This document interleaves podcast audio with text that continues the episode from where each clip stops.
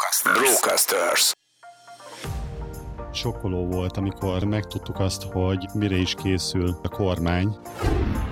Senki nem tegezett. Ez a könyvelői szakma, egy számlázás az inkább áll közelebb egyébként az ilyen könyvelés, meg az ilyen nem annyira szeretem szoftverek irányában, senki nem tegezett. Mi elkezdtünk egyből tegezni, sőt olyan reklámokat kezdtünk el kihozni, hogy a számla tömböt hasonlítottuk össze például a szandázoknival, vagy a szilikonos melltartópántal hogyan tudunk egy olyan dolgot teremteni, amivel hatással vagyunk a magyar vállalkozásokra.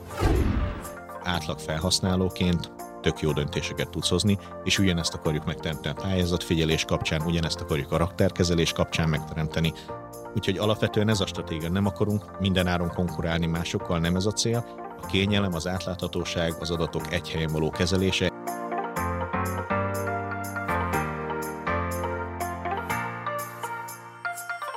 Sziasztok, kedves hallgatóink! Ez itt egy újabb Business Boys Podcast epizód, és hát túl vagyunk a, az egyik ilyen nagyon komoly vállalkozókat érintő változáson. Ugye július közepén robbant a bomba, hogy a katás adózási szabályokat megváltoztatják, ami hát mindannyiunkat más-más helyzetben ért. Azt hiszem, hogy abban nem is kell nagyon igazából most belemennem, hogy ez kit hogyan érint, hogyan változtatja meg a dolgokat. Az elmúlt hetek majdnem minden vállalkozónál erről szóltak.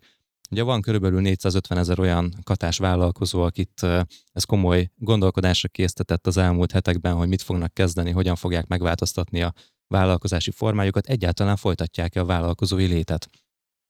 És van egy nagy rakás olyan vállalkozás, aki alkalmazta vagy foglalkoztatta a katás alvállalkozókat, nekik is elég komoly fejtörést okoz szerintem ez a helyzet, úgyhogy azt gondolom, hogy a hallgatóink között jó páran vannak, akik érintettek ebben, ezt látjuk is az átcsoportunkban, hogy ez mindenkit foglalkoztat. A mai adásban olyan embereket hívtunk el, akik szintén látják ezt nagyon közelről, és nagyon érintettek ebben a helyzetben, és az elmúlt időszakban olyan komoly edukációval álltak hozzá ehhez a helyzethez, próbálják a katásokat és az új helyzettel szembesülőket támogatni, hogy az számunkra is nagyon inspiráló volt a Billingó vezetőit, tulajdonosait köszöntjük itt a stúdióban, Sáros Pataki Albertet és Besztró Szabolcsot. Sziasztok! Sziasztok! Sziasztok! Sziasztok! És Virág Attila természetesen Nyilván. itt van velünk. Mester Tomit most a Billingos srácok helyettesítik, mert ő apa Szabin van éppenséggel. Őt meg amúgy is kevésbé érinti a kata, minket meg jobban érint ez a változás. Szóval Sáros Pataki Albert, Besztró Szabolcs, sziasztok! Mind a ketten tulajdonosi körbe is tartoztok a cégben, Albert, te vezérigazgatója vagy, Szabolcs, te pedig az operatív és stratégiai igazgatója így van, így van. A, a cégnek. Úgyhogy a legmagasabb körből delegáltatok hozzánk az interjú alanyokat, szóval látszik az, hogy mennyire fontos nektek ez a téma, illetve nagyon sokat megnyilvánultatok az elmúlt hetekben a kata törvényváltozásokkal kapcsolatban, próbáltatok az élére állni ennek a, az infocunaminak, hogy vezessétek azt a nagyon sok tízezer érintettet, aki a ti előfizetői körötökbe tartozik, Na de milyen volt az első nap? Azt hiszem ez talán ilyen július 11, vagy valami ilyesmi lehetett, amikor robbant ez a bomba. Hogy éreztétek magatokat azokban a napokban? Hát abszolút sokkoló volt, amikor megtudtuk azt, hogy mire is készül úgymond a kormány. Ez egy hétfői nap volt, ugye pénteken még úgy mentünk el mi is hétvégére.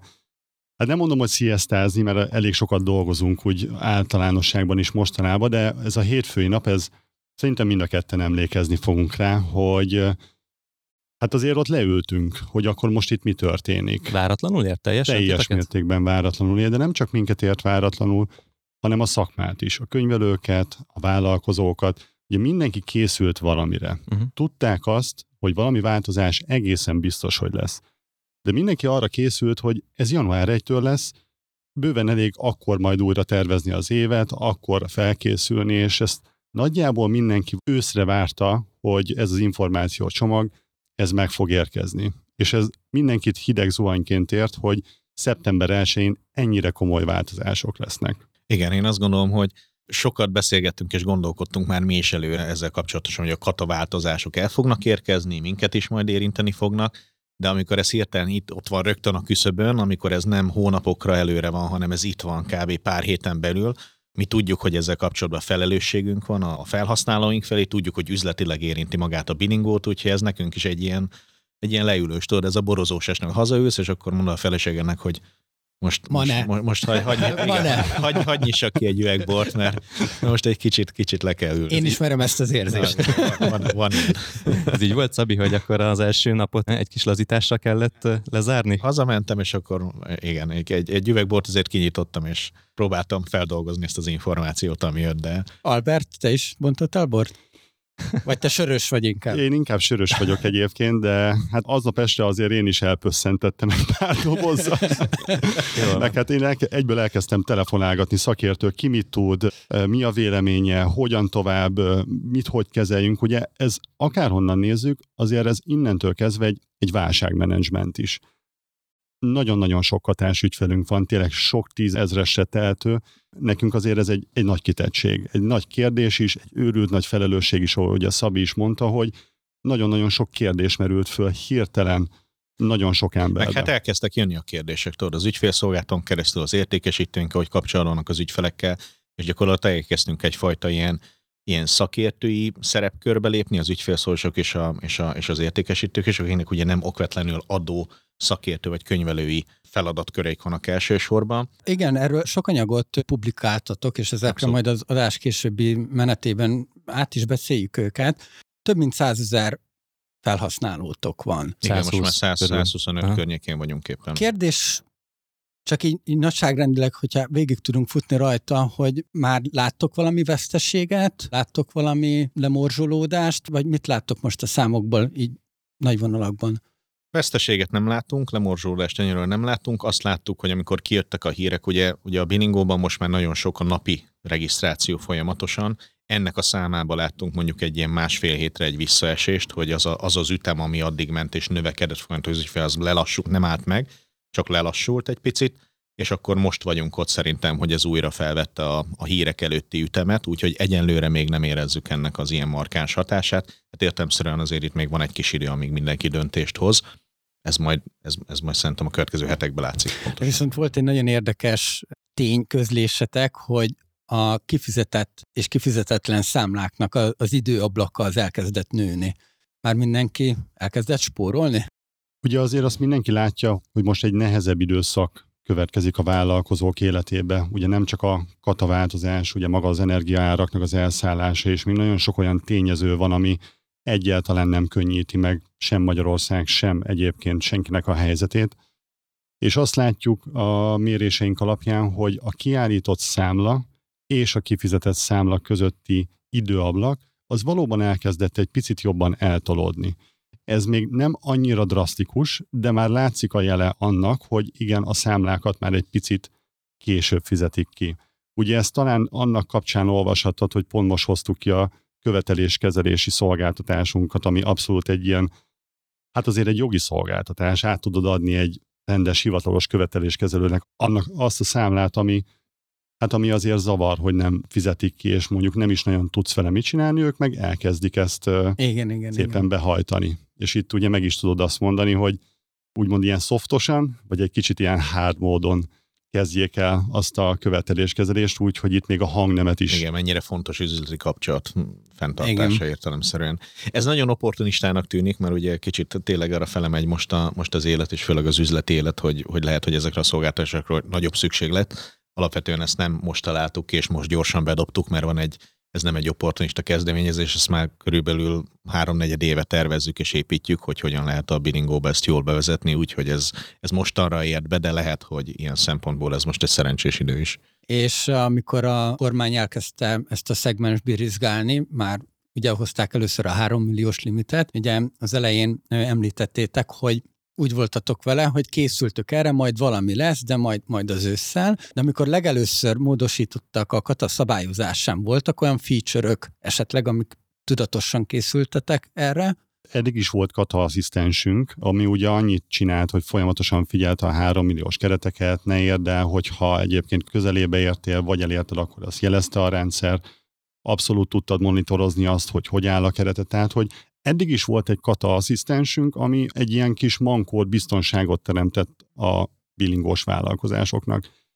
Azt azért tényleg hozzá kell tenni, hogy nem nagyon tudtunk mivel készülni. Tehát mi is tudtuk, hogy lesz valami változás, de de mivel nem volt semmi info, ezért nem tudtunk semmi konkrétummal Uh-huh. készülni, Ugye most, ahogy ugye már látjuk, hogy mifelé fog elmenni az irány, hogy nagyon sokan fognak átmenni például általány adózásra, ez egy nagyon-nagyon gyors döntésnek kellett lennie, hogy mi errefele kezdünk el úgymond tendálni, vagy fejleszteni.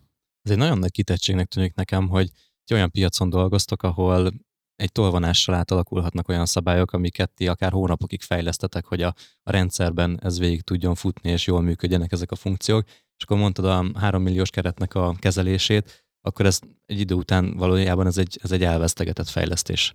Ezt jól látod.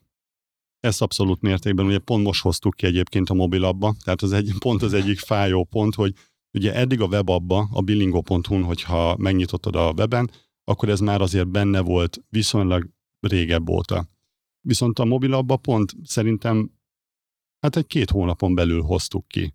Ugye ezekre tényleg nagyon rá kell készülni, meg kell tervezni, hogyan fog az kinézni, hogyan fog működni, rengeteg tesztelés, rengeteg munkaóra megy bele, hát és ez bizony most ki kell nekünk is dobni. Viszont sokat tanultatok a menet közben, valószínűleg ez közben kiszolgálta a meglévő ügyfeleket, szóval bizonyára nem egy felesleges fejlesztés Abszolút. ilyenkor, csak, csak hát azért ez, ez elég, elég nagy kitettség, hogy rajtatok függetlenül is történnek olyan változtatások, amik, amikre, amikre nektek is ugyanolyan rövid időtök van reagálni, mint akár a közvetlenül érintetteknek.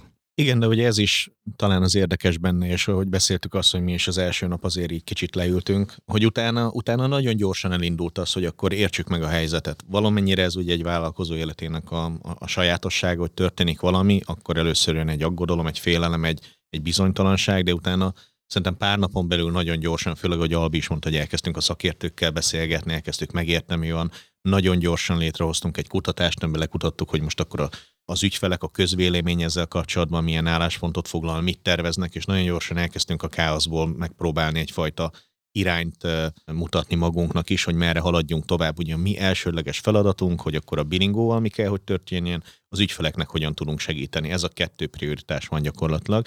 És én azt gondolom, hogy ezekből mind, mind a kettő a szakértői beszélgetésekből, a kutatásunkból nagyon gyorsan visszanyertük azt a fajta magabiztosságot, hogy értjük, hogy nagyjából mi fog történni, és merre kell haladnunk és ez megint adott egy nagyon jó lendületet, meg egy nagyon jó kontrollt a, a, a félelmek fölött. Viszont, hogyha visszatekintünk a múltra, és Billingo evolúciójában ez nem azt mondom, hogy a kezdetektől, de azért egy, az első pár év után nagyon erősen megjelent, hogy digitalizációra, ha lehet ezt a szót használni, és inkább azt mondanám, hogy több mint egy számlázó program, hanem egy ilyen segéd funkciókat is elkezdtek fejleszteni ebbe az egészbe, többi számlázóhoz képest talán gyorsabban reagáltok. Igen, én azt gondolom, hogy ugye a Bilingo az már 2014 óta gyakorlatilag jelen van a piacon, egy online számlázó volt, így is növekedtünk, így mm. értük el tényleg Magyarország második legnagyobb kereskedelmi számlázójának a, a, a szintjét, és talán ilyen szempontból az egyik, az egyik leginnovatívabbak közé is tartozunk.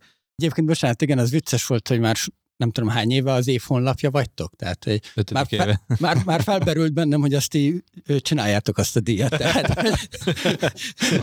nem, egyébként az lenne az egyszerű, mert akkor nem kéne rajta ennyit dolgozni, de az egy egyszerű megoldás lenne, nem, ezért a díjat ugyanúgy mi is mindig pályázunk, pályamunkát adunk be értelemszerűen, és, és megítélik nekünk, úgyhogy ennek mindig, mindig nagyon örülünk, de minden évben van ebben egy pici izgalom, most már egyre, egyre kevesebben, azt hogy rutinosak vagyunk ebben, de de azért mindig van ebben izgalom. Sorozatban ötször nyeritek meg. Igen. De hogy szerintem az Ati arra akart utalni, hogy állandóan meg kellett újulnatok ebben a 2013 óta tartó történetben, és azért van egy tök jó ilyen idővonal a honlapotokon, amin le van írva az, hogy mikor mi történt veletek. Én most azt gondolom, hogy legalább háromszor írtátok újra az egész rendszert. Most ez a, ez a mostani helyzet pedig, pedig egy újabb válságkrízis és egy tök nagy lehetőség is számotokra. De akkor egy kicsit tekerjünk vissza szerintem az idővonal elejére, amikor talán 2013 lehetett. Nekem az nem volt tiszta, Albi, hogy te már az első pillanatban, mintha még nem lettél volna ott ebben a, ebben a csapatban, aki elindította a bilingót. Az első pillanatban egyébként valóban nem voltam még ott. A sörözésből kimaradtam. A sörözésből kimaradtam, viszont nagyon-nagyon szorosan dolgoztam együtt a srácokkal, akik elkezdték ezt csinálni Sopronban. Nagyon-nagyon sok munkát szállítottam én is nekik, nagyon-nagyon jó volt már akkor is a közös munka, és egész egyszerűen mindig, amikor mentem hozzájuk, akkor mesélték, hogy csinálják ezt a billingót, mennyire jó visszajelzések vannak, elkezdett tényleg életre kelni, elkezdtek jönni az ügyfelek, ugye amikor 2014 márciusában mindenki számára elérhetővé tették, és úgy figyelemmel kísértem, hogy mi történik. De ők egy fejlesztő cég voltak, akikkel te dolgoztál korábban. Egy fejlesztő Aha. cég voltak, akiknek az volt a problémájuk, hogy nem találtak olyan számlázót maguknak, amit úgy tényleg tudtak volna szeretni. Se nem látták egyszerűnek, se nem látták szépnek azt, amit akkor találtak a piacon. És egy tök egyszerű számlázót csináltak, aminek még az elején neve se volt, sőt, még sztornozni se tudott. Elnevezték Bilingónak, ugye elkezdett ez barátok között terjedni, utána pedig mindenki számára elérhetővé tették. De mivel foglalkoztál ezekben az időkben? Tehát, hogy milyen múltal érkeztél, milyen múltal adtál tanácsot, vagy rálátásod? Miből fogadt? Nagyon sokat dolgoztam a kereskedelemben, nagyon sokat foglalkoztam különböző termékek értékesítésével, akkor is már rendszereket terveztem, rendszereket fejlesztettünk, uh-huh. és innen jött az, ez a típusú rálátás, inkább a rendszer szemlélet, és a rendszer szemléletnek a, a kereskedelmi vonala, hogy ezt hogy lehet tényleg jól megfogni, és ezt kereskedelemileg is elkezdeni jól építeni. És valahol itt volt egy nagyon jó meccs, egy nagyon jó találkozás, hogy a billingot is úgy kezdtük el akkor tényleg megfogni és továbbépíteni, hogy megbeszéltük azt, hogy erre csináljunk egy külön céget, ne egy ilyen sufni tuningba maradjunk, hanem hogy ennek dedikáljunk rendes időt, rendes menedzsmentet, és vegyük ezt komolyan. Téged felkértek arra, hogy szállj be a csapatba, és segíts nekik? Nem, ezt én ajánlottam fel. hogy mi lenne, hogyha ezt közösen csinálnánk. Visszautasíthatatlan ajánlatot kaptak. Az egy jó ötlet volt most így visszatekintve, nem tudom, 7-8 évvel azért a te életedre, nem?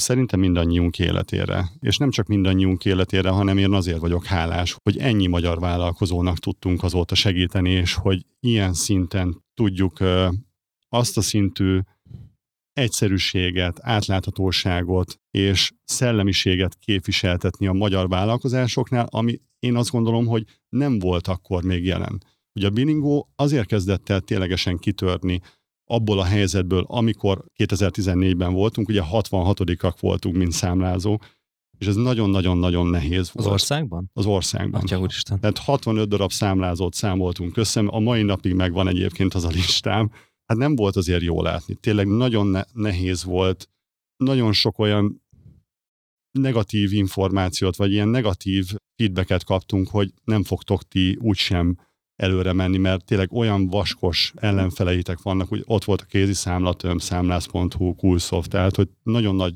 pályások voltak így a, akkor is a piacon. Valahogy mégis a fiatalságunkkal, a frissességünkkel, az innovatív hozzáállásunkkal tudtunk ténylegesen kitörni.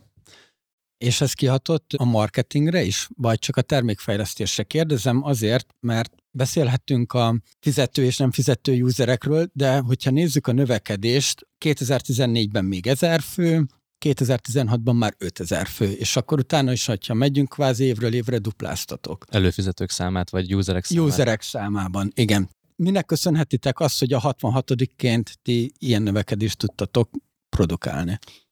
Azt gondolom, hogy a figyelemnek, tehát hogy egy olyan figyelmet tudtunk megragadni így a vállalkozóknál, ami, ami tényleg egy nagyon különleges volt ebben a szegmensben. Ugye senki nem tegezett. Tehát, hogy ez a könyvelői szakma, egy számlázás az inkább áll közelebb egyébként az ilyen könyvelés, meg az ilyen nem annyira szeretem szoftverek irányában, senki nem tegezett. Mi elkezdtünk egyből tegezni, sőt, olyan reklámokat kezdtünk el kihozni, hogy a számla tömböt hasonlítottuk össze például a szandázoknival, vagy a szilikonos melltartópántal. Egyet mondtunk közösnek, hogy mindegyik ciki. Uh-huh.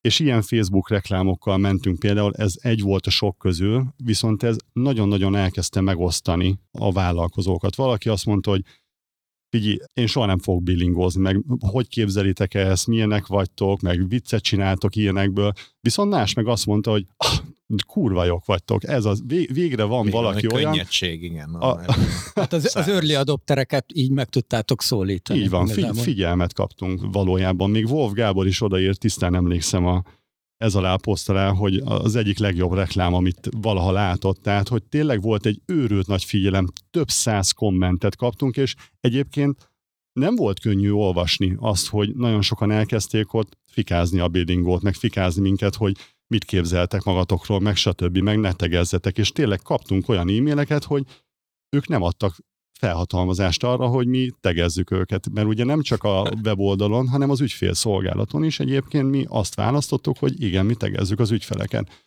Ez sokaknak nem tetszett, viszont tényleg az látszott, hogy elkezdtünk egyediek lenni, el tudtunk kezdeni egy tömeget vonzani magunkhoz, és ez a tömeg, ez pedig már magával tudott ragadni még több embert, és még több emberhez tudtunk eljutni, és valójában ez volt a billingónak a kezdeti sikere. Ez a te energiád, ez a te tudásod igazából, vagy érzéket, hogy ilyenfajta megosztó, egyedi kommunikációt találj ki a bilingó számára? Nem. Vagy ez nem tőled jön? Nem, mi mindig csapatokba dolgozunk, tehát hogy én nem is nagyon szeretem, sőt, egyáltalán nem szeretem ezt a saját sikeremnek tudni. Én azt gondolom, hogy mindig egy olyan csapattal tudtunk dolgozni, és mindig olyan embereket vonzottunk be magunkhoz, akik érezték ezt a típusú rezgést, ezt a vibe amit itt szeretnénk képviselni, és valahogy ez a mai napig megvan. Csupa olyan emberekkel dolgozunk, akikben abszolút megvan az alázat, abszolút akarnak jobbak lenni, nem elégszenek meg a, a középszerűséggel, keresik a legjobb lehetőséget, mind fejlesztésbe, marketingbe, ügyfélszolgálatba, és megértik azt, hogy igen, mi, mi szolgáljuk a magyar vállalkozásokat, és nem egy cég vagyunk, aki abszolút csak kizárólag a profitra megy, és egyébként minden más nem számít, hanem nekünk tényleg az számít, hogy hogyan tudunk egy olyan dolgot teremteni, amivel hatással vagyunk a magyar vállalkozásokra. És azt gondolom, hogy szerintem ez a billingónak az igazi kerozinja, az igazi hajtó ereje, hogy, hogy, hogy folyamatosan egy olyan beszállítói körrel, olyan csapattal, olyan munkatársakkal, olyan társakkal tudunk dolgozni, akik tényleg ezt értik, és minden megtesznek azért, hogy a billingó tényleg jobb legyen, amivel tudjuk jól szolgálni. Igen, és én azt gondolom, hogy maga az elmúlt pár évünk is ezt tükrözi, ugye, hogy te is mondtad, hogy az elejétől a Bilingó folyamatosan azért fejlődött. Egyrészt azt gondolom, hogy tényleg marketingben nagyon jól tudtuk megfogni az ügyfeleket, tehát nagyon jó kommunikációs stílust választotta.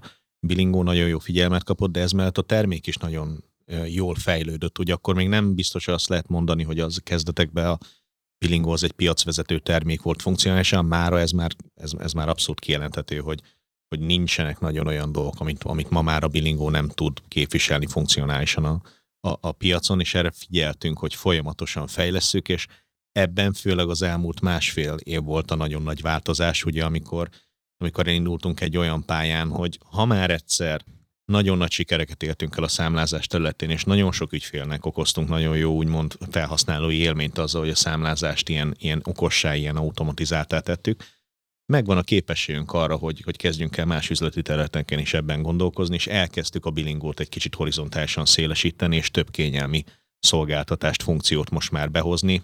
Számlázás mellett már egyfajta üzleti platformá, egy ilyen online üzleti platformá kezdünk épülni, és ugye ez volt a nagyon nagy előny ennek a kataváltozásnak is, hogy mi már ezt korábban megtapasztaltuk, hogy hogyan tudunk a számlázás mellett más dologban is úgymond fejleszteni, építkezni, szolgáltatásokat tervezni, és ezért volt most jó nagyon ugyanezt a csapatot ráfordítani, hogy na srácok, akkor nagyon gyorsan kell egy általány asszisztens, és a csapat ebben ugyanúgy jól tud gondolkozni, mint bármi, mint a pályázatfigyelőnk kapcsán, vagy a céginformációs termékünk kapcsán, hogy tudtak egy picit elszakadni magától a korszámlázótól, és kitalálni egy tök hasznos terméket. Úgyhogy a mi életutunk az szerintem a mostani mostani katás úgymond válságba az egy, az, egy, az egy jó előélet, egy jól felvértezett minket. Szerettek úgy is hivatkozni magatokra, hogy már nem csak egy számlázó vagytok. Ezek hoznak új konkurenciákat. Gondolok itt például olyan céginformációs rendszerekre, mert vannak olyan feature-eitek, ami olyan alapinformációkat tud egy cégről ingyenesen biztosítani a felhasználóitok számára, amelyek fontosak. Hogy viselkedik erről a, a konkurencia? Vagy valós konkurenciának tekintenek benneteket ti, hogy tekintetek ezekre a platformokra, illetve mennyire idegen ez a számlázói tematikába, mert lehet egy olyan hatása, és én már hallottam ilyen kritikát a bilingóval kapcsolatban, hogy mint egy karácsonyfa annyi feature van tele. Igen, ez abszolút. Ez a kettő, ez, tehát valahol értem, valahol jó, de valahol megidegen a számlázó programokhoz.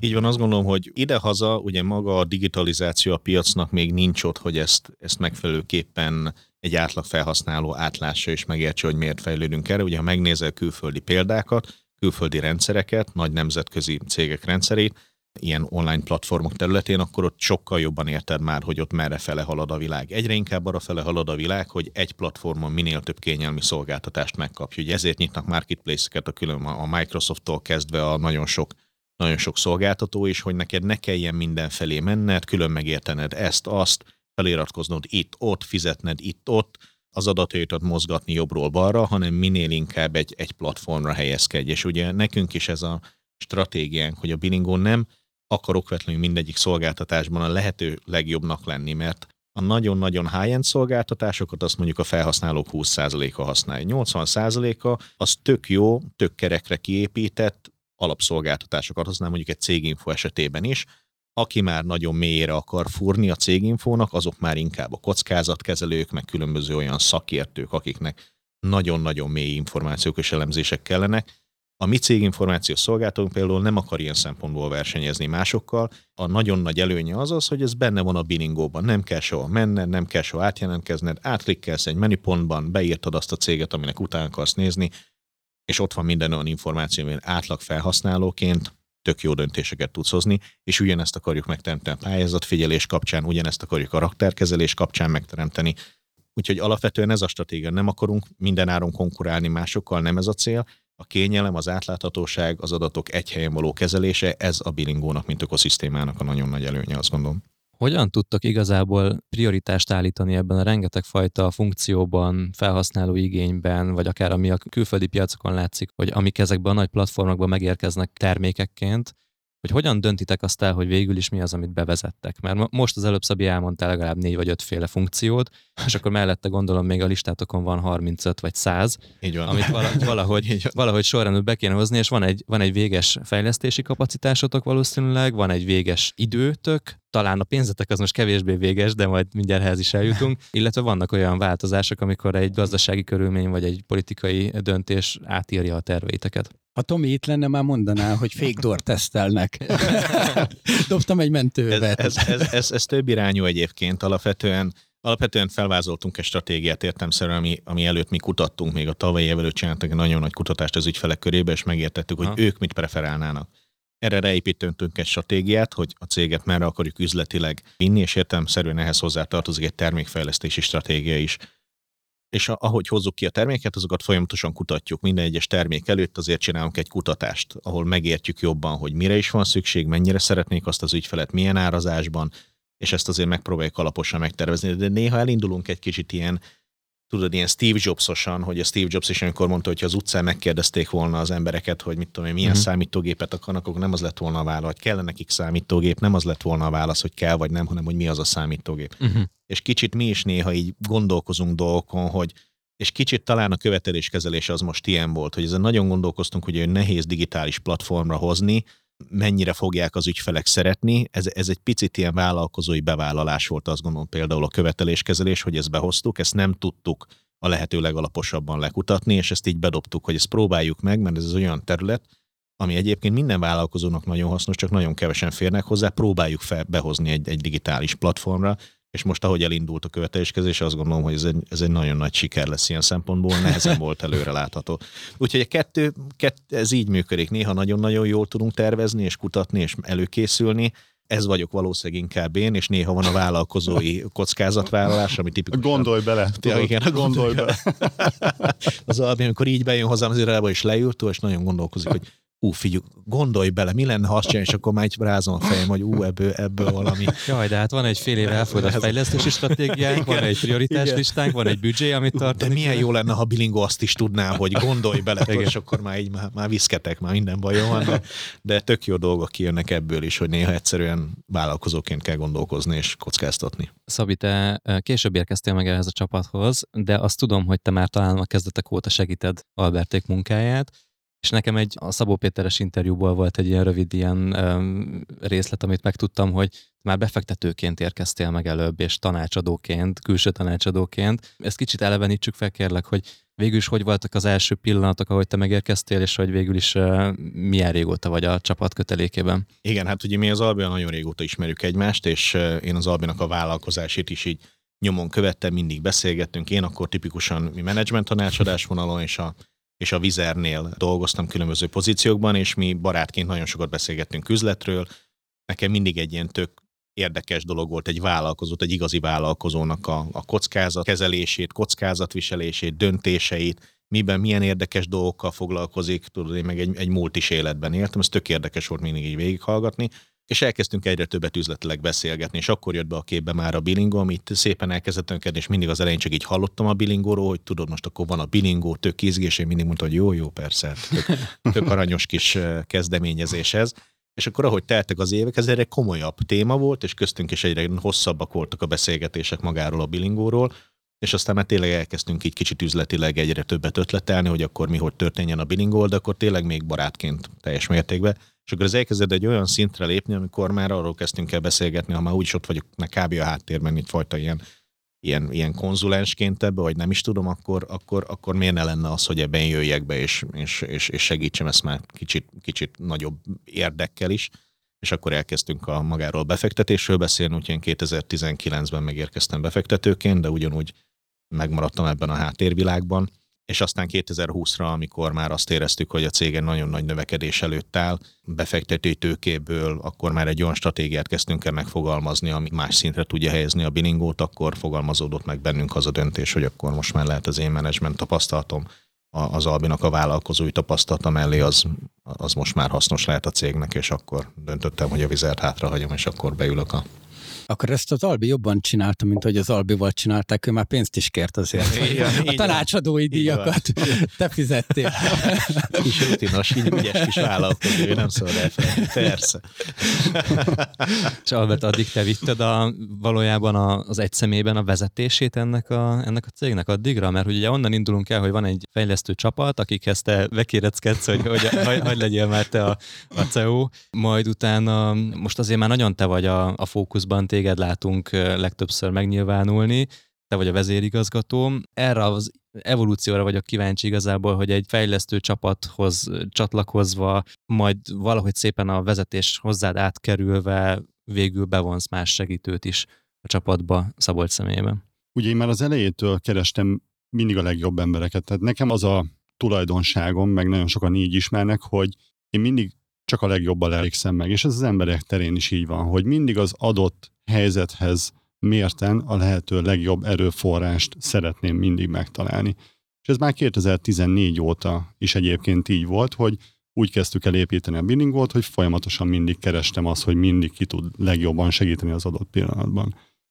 És valójában mindig én voltam a billingónak a vezetője, az egyszemélyes menedzsment, hogyha ha így tetszik egyébként nagyon sokáig, viszont ez, ez kezdett már már engem is túlnőni. Sokkal hatalmasabb lett a Bilingó egyébként, amit már egy emberként el tudtam vinni.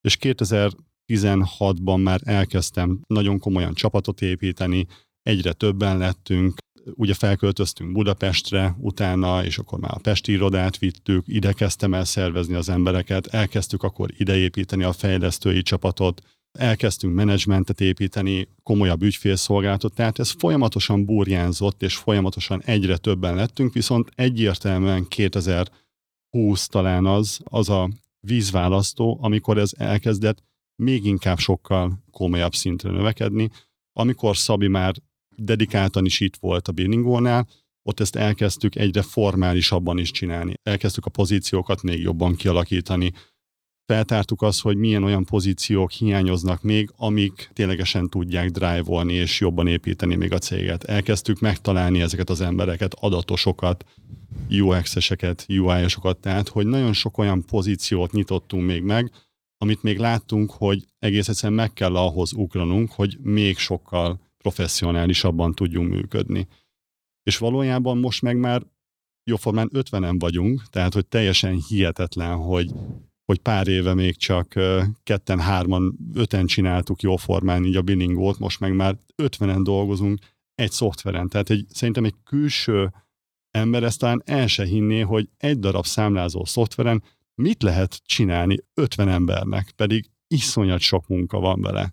Menedzseljük a fejlesztéseket ennyi területen, próbáljunk meg élen járni, az ügyfeleket kiszolgáljuk, folyamatosan gondolkodunk a legújabb innovációkon, és azért ne felejtsük el, hogy tényleg nagyon sok challenge van azért ebbe a szakmába, mind ugye kormánydöntések oldaláról is, ugye pont a jelenlegi helyzet is egy ilyen, hogy abszolút alkalmazkodnunk kell, mint pedig versenytárs oldalról is azért van egy, egy jókora nagy nyomás, És hogy az hogy tudunk. is jönnek folyamatosan. Abszolút. Ez a fejlődés azért, ez, ez látszódott árbevételben is, meg amit említettél, alkalmazottaknak a létszámában is. Számomra ijesztő volt a 2020 és 21 közötti különbség egy árbevételben egy 50%-os növekedés. Igen, és az ráadásul egy, egy kis visszaesés is volt, mert az, ilyen 100%-ot igyekezett hozni a cég. Hát jó, de hogy, hogy most nagyon mélyre megyünk 2017-ről 18-ra, ilyen 300% környékén, Igen. utána 18-ról 19-re dupláztatok, Igen. utána így 19-20-nál megint, de most nem mindegy, hogy egyről a kettőre vagy Persze. háromról a négyre ugrasz. Persze. Tehát, hogy... Ugye nekünk a, a 20-as, 21-es év, ugye a 20-as év volt önmagában a, a nagy ügyfélszámnak a becsatornázása gyakorlatilag a bilingóból, ugye ekkor jött ki a kötelező adatszolgáltatás, most ha jól emlékszem már időben, már most már így folynak össze az évek és akkor nőtt egy óriási értelemszerűen a, a, a bilingó. Akkor jól jönnek nektek az ilyen, ilyen kormánydöntések. Az ilyen kormánydöntések jól is tudnak átlagban, jönni. Igen. Átlagban jól, jól is tudnak jönni. Eddig még pozitív a mérleg akkor. igen. És akkor ott kezdtünk el azon gondolkodni, hogy akkor mi a következő lépés, ugye, hogy innentől egy, egy, egy sima számlázót növelünk és üzemeltetünk, vagy tovább gondoljuk, és akkor fogalmaztunk meg igazából egy ilyen stratégiát, hogy akkor ne csak számlázók legyünk, hogyha ennyi ügyfél jön, ennyi ügyfél érdeklődik, digitalizálódnak a vállalkozások, akkor csináljunk valami mást is ez onnan jött, és akkor ez hozta magával azt, hogy akkor ehhez valószínűleg már pénzre lesz szükség, mert ami fejlesztését beszélünk, és szerintem kevesen értik meg, hogy az a mennyiségű fejlesztés, ami a bilingóban az elmúlt egy évben megjelent, az, az, mekkora, az mekkora befektetés. Azt, azt szerintem sokan azt gondolják, hogy 10-20 millió forintokról beszélünk, hát ennek a nagyon-nagyon sokszorosáról beszélünk, ami fejlesztésben lenyomtunk a, a, a bilingóba, úgyhogy, úgyhogy ehhez tőkére volt szükség értemszerűen, ezért vontunk be egy, egy tőkebefektető, és amikor megérkezett a tőke, onnantól befektetői oldalról nézik ugye a céget, és onnantól nekünk az volt a dolgunk, mint két-két vezetőjének a bilingónak, hogy, hogy a befektető elvárásoknak ilyen szempontból elkezdjünk megfelelni. Ahhoz szervezetet kell építeni, ahhoz a, az előrejelzett fejlesztéseket be kell ütemezni, azokat le kell hozni, ki kell hozni időre, úgyhogy a, a tavalyi év az ilyen szempontból egy fejlesztés intenzív év volt, és erre is ment a, a legnagyobb fókusz, úgyhogy azért mondom, amikor most 50%-ot látunk, az igazából a bilingó pályáján inkább egy, inkább egy ilyen kompromisszum, de ezt a kompromisszumot meg kell hoznunk, hogy egy teljesen új termék, vagy egy más termék szintre lépjünk 22-re, ami szerintem amit elértünk tök jól. Nekem ez úgy áll össze, hogy erről most így beszéltetek, hogy csatlakoztál 2020-ban, akkor jött ki az új kormányrendelet is, és elkezdtétek azt vizionálni, hogy csapatot is kell építeni, ergo minden csillag összeállt ahhoz, hogy ezt a növekedést meg tudjátok ugorni. Nyilván ide kellett egy szervezet mögé, Abszolút. tehát kellettek emberek, Abszolút. és hogy így minden csillag összeállt az én fejemben. Abszolút. Tehát, hogy, hogy az időzítés az nagyon jól jött ki. A te belépéseddel, kormányrendelettel, illetve a, a növekedési... Azt is feltételezném, hogy a, a COVID valahogy így talán, hogyha utólag visszanéztek, azért a digitalizációt elég masszívan felpörgethette,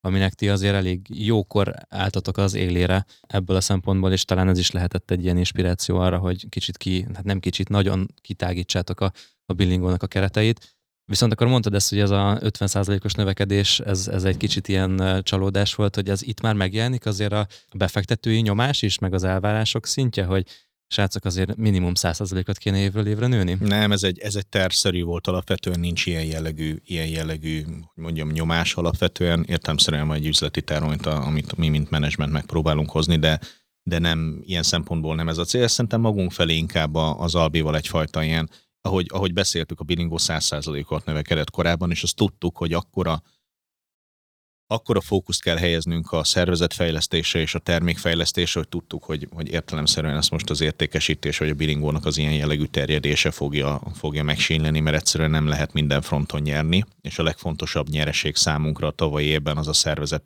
felnövelése egy sokkal képességebbel telibb szervezetnek a kialakítása volt. Ugye gondoljuk el, hogy elkezdtük az évet talán két emberrel, és befejeztük az évet 40-nel. Ah, Úgyhogy kb. ilyen 30 embert vettünk fel mondjuk ilyen, ilyen 7-8 hónap alatt. Ő magában az interjúztatási folyamat, akkor így szerintem így elvitt így egy jó így pár van. Ezek, ezek rettenetesen, és akkor elkezdtük az évet számlázóként, egy termékes cégként, és akkor kezdtünk el fejleszteni, és befejeztük az évet mondjuk egy 7-8 termékes üzleti platformként. Úgyhogy ezek mi, mi is azt gondoltuk az év elején, hogy ezt nem lehet megcsinálni, de értelemszerűen bíztunk magunkba, és, és lehoztuk az év végére, nagyon, nagyon büszkék voltunk, úgyhogy és az idei év az meg arról szól, hogy most már itt vannak a, itt vannak a termékek, itt az erőforrás, ez már egy, ezt az évet már nagyon-nagyon máshogy menedzseltük értem mint a tavalyi évet, úgyhogy ez egy barátságosabb év volt. Aha. Eddig. Aztán most meglátjuk a hoz. Nekem még egy kicsit ezt a befektetői helyzetet meséljétek el, hogy ugye itt volt egy komoly, ha jól emlékszem, talán ilyen 900 millió forintot jelentő befektetés, ami megérkezett hozzátok egy komoly folyamaton mentetek keresztül. Többször meséltétek azt, hogy azért ez egy fárasztó és érzelmileg megterhelő időszak is volt, mire bevontátok ezt a tőkét. Hogy működik most egy ilyen befektetői körrel a közös munka? Ugye azért szerintem a hallgatók is, meg én is nagyon kíváncsiak vagyunk arra, hogy amikor ekkora pénz érkezik meg, az mekkora felelősséggel jár valójában, mennyi, mennyit kell egyeztetni mondjuk befektetőkkel, mennyire nyomnak titeket, mennyire kell, van ez a megfelelési érzés bennetek. Ez két korszakra bontanám le. Van a befektetés előtti, meg a befektetés utáni korszak. Ugye egy befektetés előtti időszak, az nekünk körülbelül egy ilyen 5-6 hónap volt, amikor tényleg rományúztuk magunkat is, rományúztak minket is. Szó szerint emlékszem arra, hogy 2020 év végén konkrétan beköltöztünk a Szabival az irodába, és ez szó szerint értsétek, hogy két hétig jóformán nem mentünk haza, és csak kizárólag a stratégiát építettük, számokat néztük, de nem jó, de visszadobták, tehát hogy folyamatosan tárgyaltunk akkor még több tőke alappal. Ugye, most már ugye ti is tudjátok, meg mindenki tudja, hogy a Széchenyi tőke alapot választottuk. Ezek tényleg úgy működnek, hogy nagyon-nagyon sok tárgyalás, na, rengeteg egyeztetés. Tehát ez nem olyan, hogy mind ahogy besétálok a bankba, és akkor szeretnék egy kis pénzt kérni, és akkor jó elbírálják ott a kockázatkezelésen, hogy most kaptok-e vagy nem, hanem ez egy masszív tárgyalás. Iszonyat sok feltétellel, nagyon-nagyon kemény. És nagy a tét, mert rosszul döntesz valamiben, vagy kicsit fáradtabban állsz bele egy, egy, egy döntésbe, akkor, akkor komolyan hátrányba tudsz kerülni. Így van, nagyon át kell gondolni, de amellett, hogy azért rettenetesen fárasztó, folyamat, én senkit nem akarok megijeszteni és elbizonytalanítani, hogy ebbe belevágjanak vállalkozások. Őrületesen sokat tanulsz és fejlődsz, mint cég.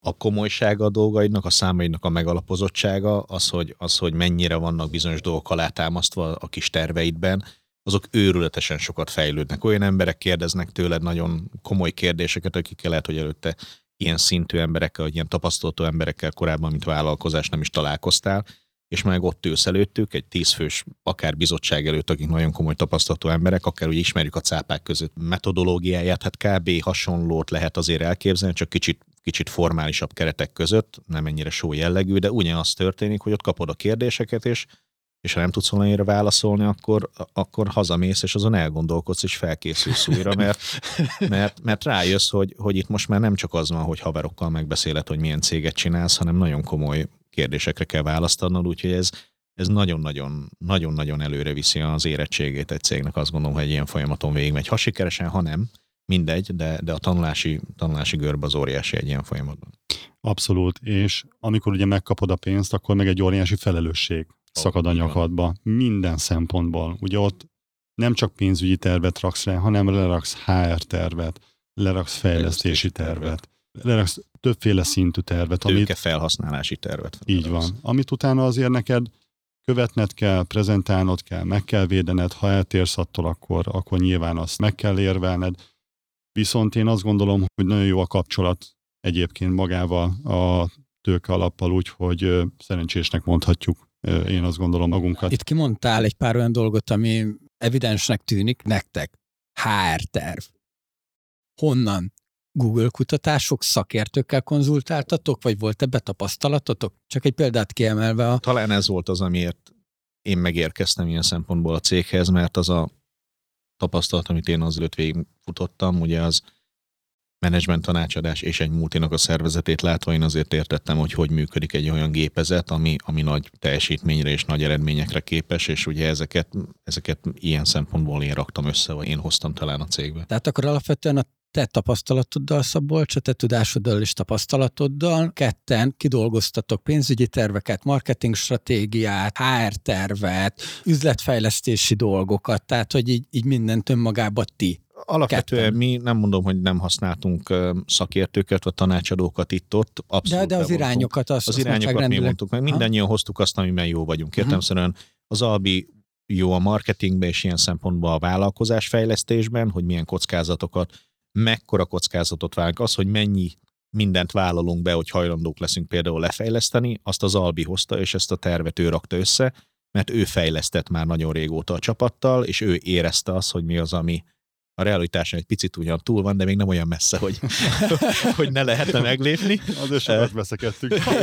Igen, és akkor jött a másik oldal értelemszerűen a stratégia, hogy akkor hogyan építkezzünk, milyen platformokat, mitől lesz ez, ez nem csak számlázó, a szervezetet hogyan kell aláhúzni pénzügyileg, hogy kell akkor ezt megtervezni, azt meg jobban hoztam én, úgyhogy jó, tehát akkor a, a Albi vízióit te a realitások talajára ez rakod. Egy, ez, ez, igen, ez, egy, ez így van? Te vagy a józanabb Igen, fél. az Albi akarja ezt érdemes lenne feltetoválni ezt a mondatot, azt gondolom, hogy néha ránézzen. Én azt gondolom, hogy így van, tényleg, a, de ez sok helyen, ugye Szabó Péter interjú sok helyen elhangzott, hogy igen, az Albi, Albi az igazi vállalkozó, nagyon sok szempontból a kockázatvállalásával, a víziójával, tényleg a, a, a gyorsan reagálásával, én meg vagyok inkább tényleg az a megfontoltabb menedzser típusú ember, aki szeretem átgondolni, megtervezni, tényeket alátenni, megvalósítható formába önteni mondjuk egy ötletet, ezért egészítjük ki jól egymást, és szerintem tényleg a tavalyi évnek a sikerében az, hogy a Bilingo az ide jutott, ez én nem tudtam volna végigcsinálni egyedül, ha engem holnap betettek volna az ügyvezetői pozícióba, és nincs alba, és azt mondják, hogy akkor go. Nincs itt ma a bilingó, és talán ezt fordítva is ki lehet jelenteni, ahhoz, hogy ma itt vagyunk, ez tényleg kellett mind a kettőnknek a saját erőssége. Viszont a, azáltal, hogy együtt dolgoztok ennyire szorosan, és két kicsit más személyiség vagytok, azért gondolom nagyon sokat tanultok egymástól, és a végén a hiányosságaitokat és az előnyeiteket azért átmossátok egymáson, és felszeditek azt a tudást, amit a másik hozott be, most értem ezt a felállást kettőtök között, de hogy ez, ez vajon mondjuk öt év múlva is szerintetek ennyire markáns lesz, hogy más-más típusok vagytok emiatt másképp tudjátok vezetni a céget, vagy pedig ott azért feltételezitek, ha már hosszú távú stratégiában gondolkodunk, hogy, hogy nektek is meg kell újulni. Én azt gondolom, hogy minden, most is megvan mind a kettőnek a, a területe. Tehát, hogy Szabi foglalkozik a stratégiával, hozzátartozik az ügyfél kiszolgálás, sales, tényleg megtervezni azt, hogy operációban mit hozzon a cég, befektetési kérdések, stb. Ugye hozzám tartoznak főleg inkább a fejlesztés, a termékes kérdések, merre menjünk, stb. És ugye nekünk azért van egy nagyobb víziónk, hogy nem csak Magyarországon maradunk, hanem hogy szeretnénk kilépni, ugye, és ki is fogunk lépni a nemzetközi piacra. Abszolút benne van ez a tervünkben. Én azt gondolom, hogy nagyon sok olyan típusú feladat van, amit még... Így van, meg kell tanulnunk és fejlődnünk kell, de azért is jó szerintem, hogy, hogy mind a ketten tulajdonosként és menedzserként ülünk ebben a cégben, mert ugye csak ha úgymond alkalmazott menedzserénk lennének, abban mindig megvan az a veszély, hogy valaki ragaszkodik a pozíciójához minden áron. Nekünk szerintem megvan, és meg kell, hogy legyen majd az az érettségünk, ha azt mondjuk, hogy megyünk egy nemzetközi szintre, és azt mondjuk, hogy figyelj, ehhez, ehhez már valahogy kevesek vagyunk, akkor azt, azt fel kell tudnunk ismerni, hogy vagy nem tudtunk felnőni a feladathoz, nem tudtunk oda elérni, és akkor tulajdonosi fejjel kell azt dönteni, hogy nem mi vagyunk a legjobb erőforrás erre. Olyan menedzsereket kell bevonni, akik ezt már meg tudják lépni. Úgyhogy én azt gondolom, hogy ebből a két székből menedzserként fejlődni akarunk, és, és fel akarunk nőni a kívásokhoz, tulajdonosi fejjel meg azt nézzük, hogy ez a legjobb. Uh-huh. Felnőttünk-e a feladathoz, úgyhogy így így, így elég jó balanszban van, azt gondolom, ez a, ez a pálya előttünk. Mennyire tudjátok szétválasztani a, a mindennapokban a tulajdonosi szemléletet és a menedzseri szemléletet? Szerintem erősebb a tulajdonosi szemléletünk továbbra is, én azt gondolom, hogy folyamatosan azért így vizsgáljuk a céget, és, és, és azt visszük le. Gyakorlatilag tulajdonosként feltudanunk magunknak, mint menedzserek, és azt, azt, azt hajtjuk végre. Ez, ez nagyon sokszor így van egyébként. Hogyha már nemzetközi piacra lépésről beszélünk, akkor most esik le nekem igazából, hogy mekkora a jelentősége egy, akár egy magyar piacon egy ilyen katatörvény változtatásának, hogy azért ez, ez, ez egy, egy, egy külföldi piacon aztán ugyanannyira megtörténhet, és hogy a tíz országban vagytok jelen, akkor tízszeres az ilyenfajta kitettségetek, hogy a helyi politikának és a helyi gazdasági körülmények változásainak meg kell felelnetek. És most itt van egy szituáció, ami látszik, hogy mondjuk néhány napra vagy néhány hétre azért elég komoly feladat ad nektek, és fejtörést okoz. Úgyhogy kicsit így vissza is tekerve így a kata átalakításokhoz, kicsit szedjük össze azt, hogy mint szoftvercég hogyan tudtok erre reagálni, és hogy hogy néz ki egy olyan folyamat, ahol, ahol rögtön funkciókkal, rögtön fejlesztésekkel reagáltok egy politikai, gazdasági eseményre. Mit csináltok most valójában, mint Bilingo? Hát, hogyha erre a kifejezett eseményre reagálunk, ugye most itt a, az első napos, italozós, felocsúdós nap után, ugye már másnap elkezdtük ledesztilálni, hogy igazából mi is történik, mi, mi az, amit meg tudunk fogni és meg tudunk csinálni.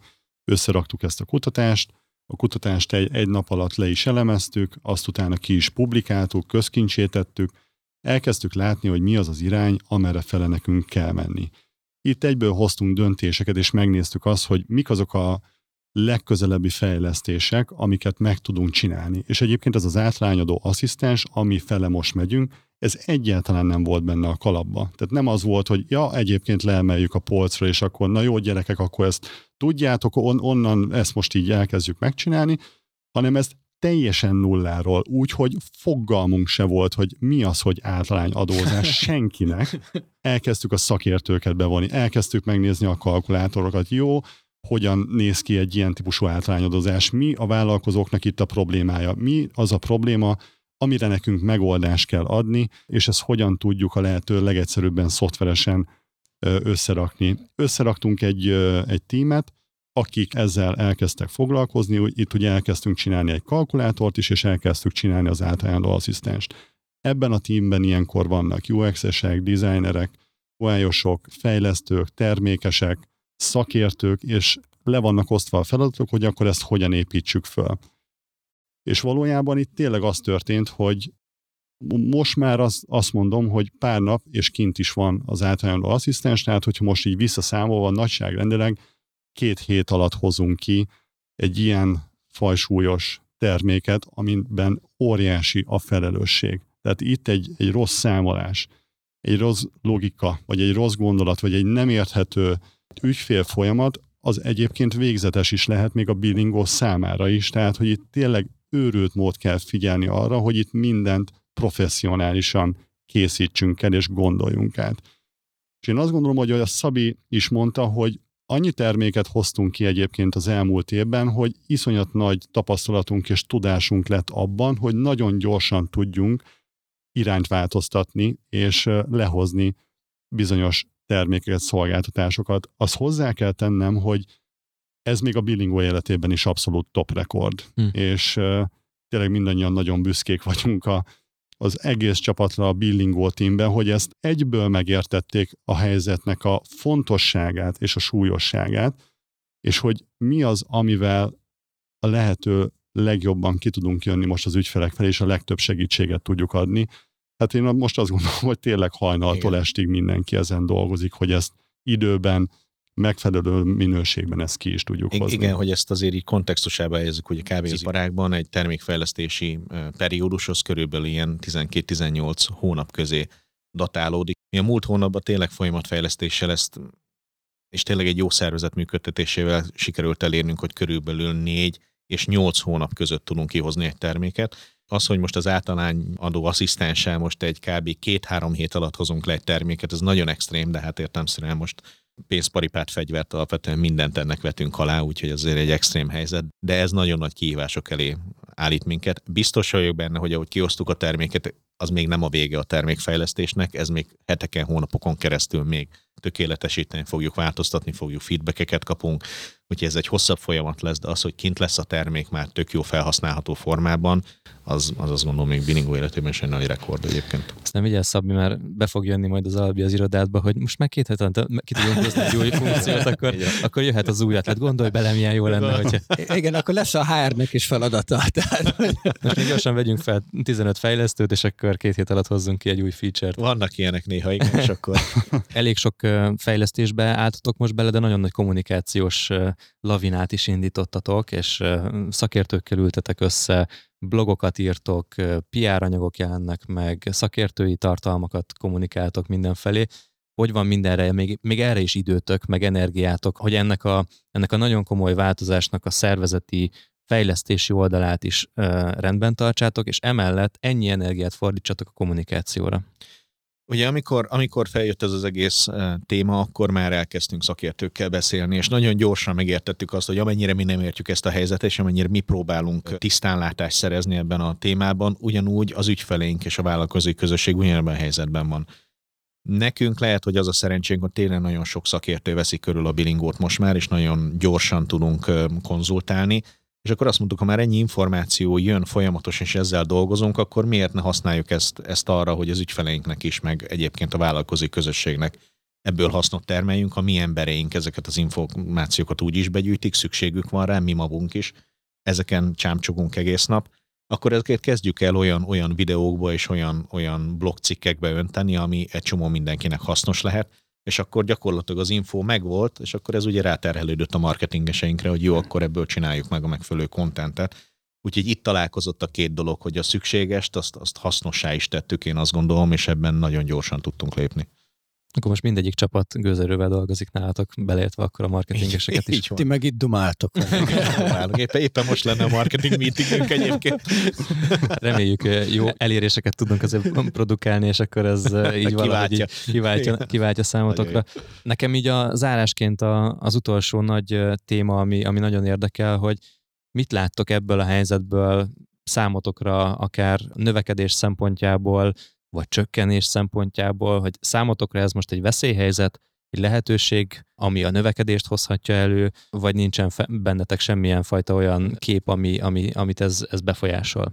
Amikor volt ez az ominózus hétfő, ugye amikor megjelentek a hírek így a kataváltozással kapcsolatban, akkor azt egyértelműen veszélyhelyzetnek ítéltük meg, és azt gondoltuk, hogy itt most nagyon sok olyan ügyfelet veszíthetünk, akit, akit azért szeretnénk a nap végén megtartani.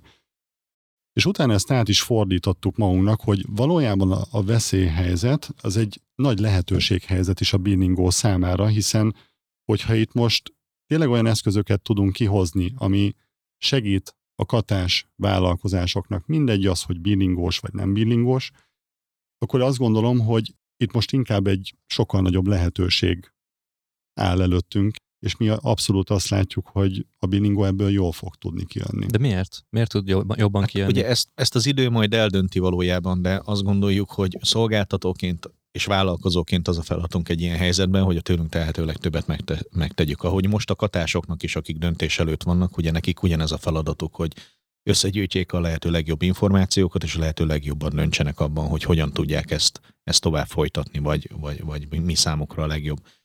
Ugye a számunkra az a legjobb, hogyha ugyanazt a krédót, amit idáig is fenntartottunk, hogy az ügyfeleinket szolgáljuk ki, ebben igyekszünk a legjobbak lenni. Ugye egy válsághelyzetben mindig ez a legjobb kimenekülő, hogy a legjobb próbálsz lenni abban, amit csinálsz, és ezért próbálod a kockázatot és a károkat csökkenteni, és, és, és mi ezt látjuk nagyon egyértelműen a legjobb megoldásnak.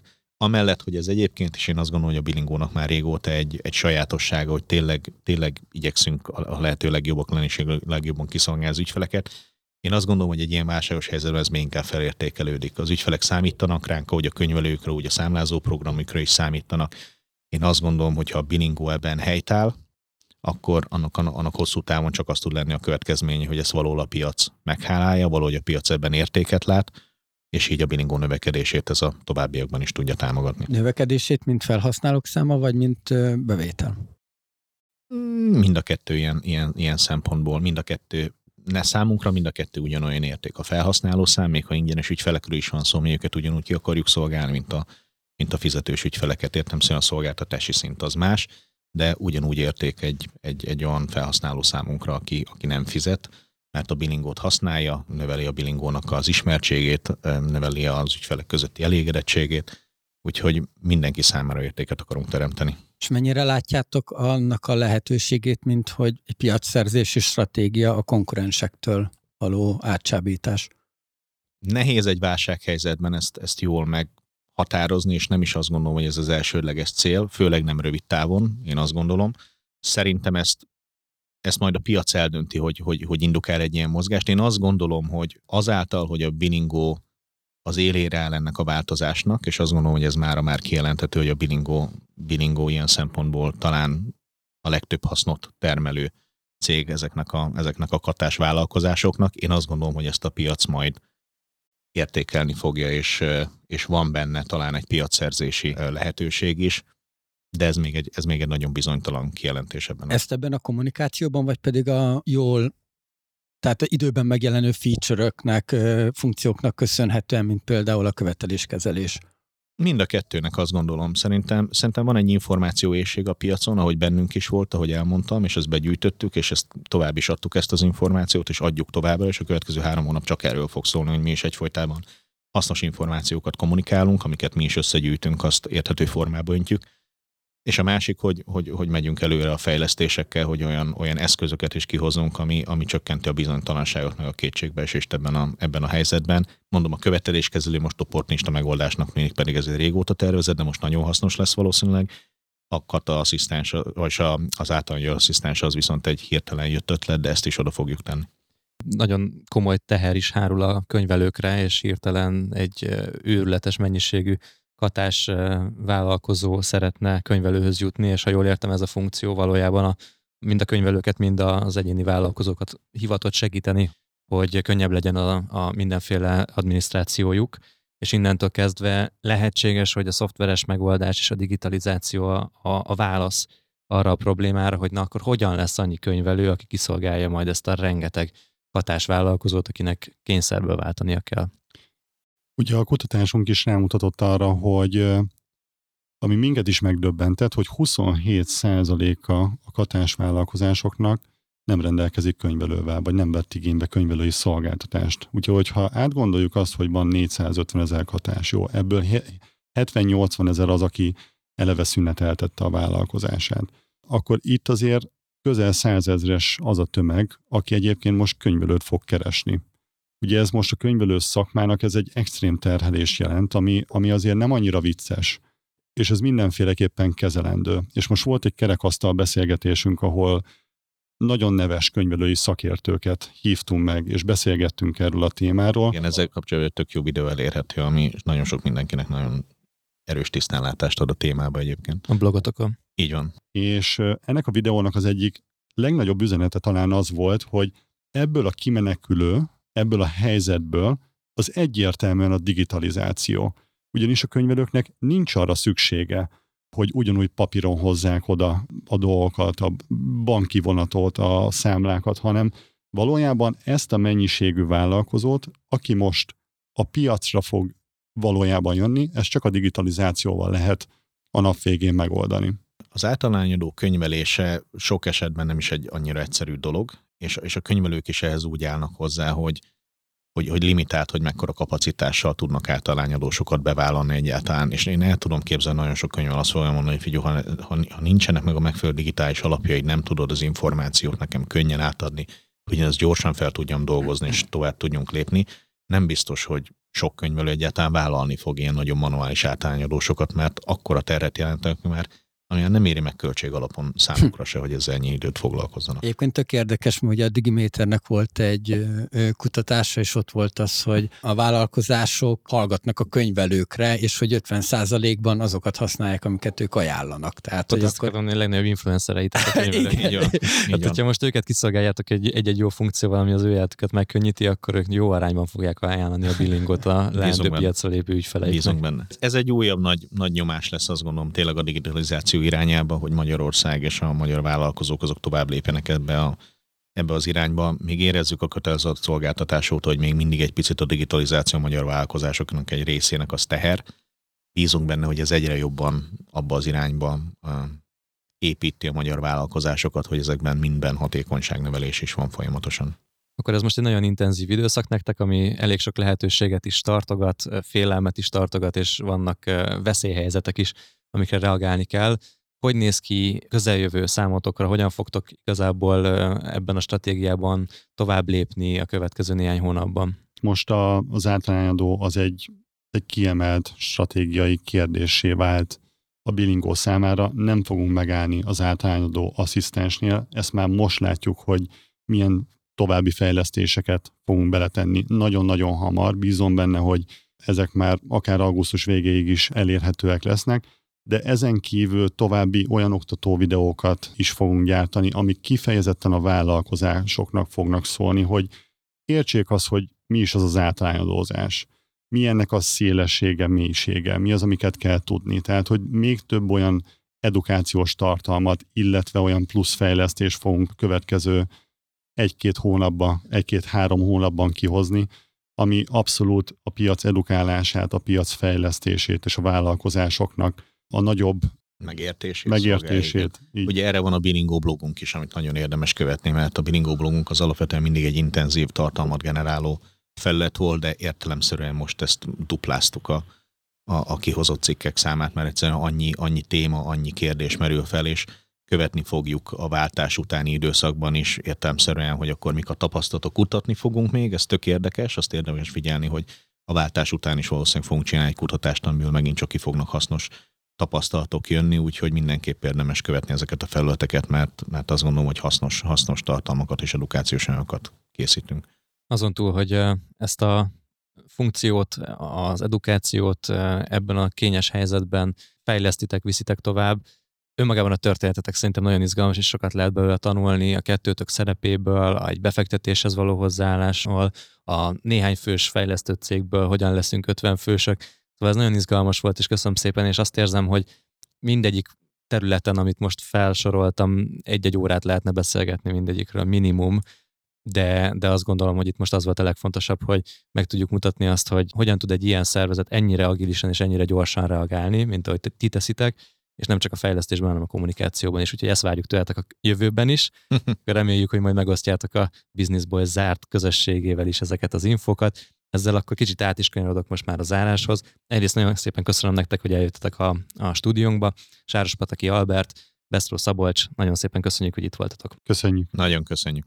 Én pedig a hallgatóknak köszönöm a figyelmet, Atival közösen, illetve a távolból Mester közösen köszönjük a figyelmeteket. Hogyha velünk szeretnétek beszélgetni, vagy akár Albert is ott van az átcsoportunkban, jól tudom, akkor mindenképpen lépjetek be a Business Boys podcast csoportba, amit a Facebookon megtaláltok. Nagyon jó tartalmak vannak ott, jó beszélgetések vannak ott, reméljük, hogy majd a bilingos srácoktól jönnek oda exkluzív tartalmak is, erre biztatjuk őket, és hát ott találkozunk, ott tudunk legtöbbet beszélgetni. Köszönjük szépen, hogy velünk voltatok, ez volt a Business Boys podcast. Sziasztok! Sziasztok!